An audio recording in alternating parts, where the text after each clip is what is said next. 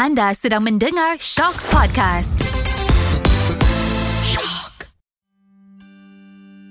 Bila kita melihat sebuah cermin di hadapan kita, kita akan melihat bayangan refleksi yang cukup mempesona.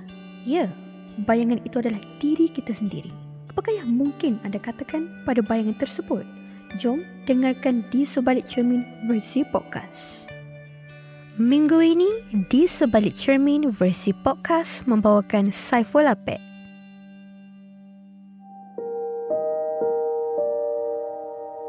Soalan yang pertama. Kalau ada satu kenangan dari zaman kanak-kanak yang paling diingati Apek sampai hari ini, apakah ia? Kenangan potong hujung. Itu satu kenangan saya tak boleh lupa sebab itu first time lari rumah.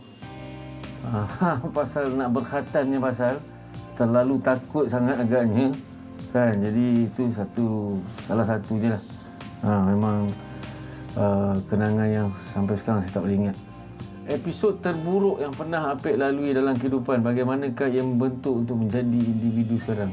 Saya tak ada apa episod yang terburuk. Terburuk tu mungkin pada mata orang, ataupun terburuk tu senang kita cakap sesuatu yang kita khilaf, tersilap.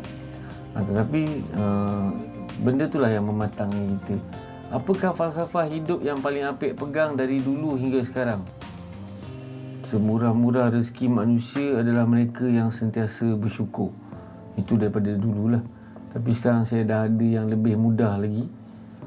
Kalau kita tak dapat apa yang kita suka, belajarlah untuk suka apa yang kita dah dapat. So basically it's about bersyukur. And selepas bersyukur, jangan lupa bersyukur juga. Takut syaitan gayut. Apa yang boleh membuatkan Apek tersenyum dan apa yang boleh menakutkan Apek? Saya tersenyum bila tengok orang tersenyum. Itulah. Jadi kadang-kadang saya pun tak tahu apa yang saya senyumkan dan apa yang boleh menakutkan saya. Saya rasa fitrah manusia sama je, takut pada benda-benda yang diorang tak nak lah. Tak semestinya apa yang kita nak kita dapat, dan tak semestinya apa yang kita tak nak kita tak dapat. Kalau ada satu keputusan paling berat yang pernah Apek ambil dalam hidup, apakah keputusan tersebut? Saya rasa memutuskan silaturahim atau memutuskan ukhuwah. Maknanya memutuskan persahabatan atau persaudaraan. Itu keputusan paling berat lah, yang saya rasa tak mungkin saya akan buat keputusan tu lah.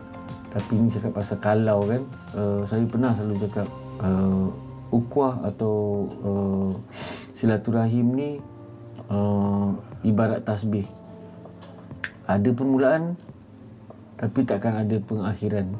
Sebab tu saya praktikkan dalam saya punya rutin seharian saya semenjak kita dah ada teknologi ni, dah ada media sosial ni. Saya ambil habit, biasakan habit untuk dalam industri ni. Pada rakan-rakan seni, saya sentiasa follow sentuhan jari ni kan, follow like. Kadang-kadang mungkin saya tak ada masa nak reply or whatsoever, tapi itu yang saya practice, because practice doesn't makes perfect, practice makes it permanent. Apa yang Apek nampak bila Apek tengok cermin ni? Basically dulu kalau saya tengok cermin, saya tertanya-tanya, siapa engkau? Kan? Memang saya susah nak dapat jawapan tu lah. Tapi sekarang orang di sekeliling menjadi cermin saya. Untung saya kat mana-mana saya pergi, saya ada cermin. Sebab saya tak boleh nak menilaikan diri saya. Saya tak boleh bagi tahu saya siapa, tapi orang yang di sekeliling. Dan orang cakap, kalau dari segi cermin ni ada konteks juga dari segi sahabat. Orang cakap sahabat yang terbaik adalah bersifat cermin. Kita gelak, dia gelak. Kita nangis, dia nangis. Itulah dia sebenarnya cermin. Dan jangan sesekali, saya pesan, bila kita nampak cermin, kita nak cuba osong. Takkan kalah, takkan menang. Jangan sesekali. Hati-hati, cermin-cermin diri selalu. InsyaAllah.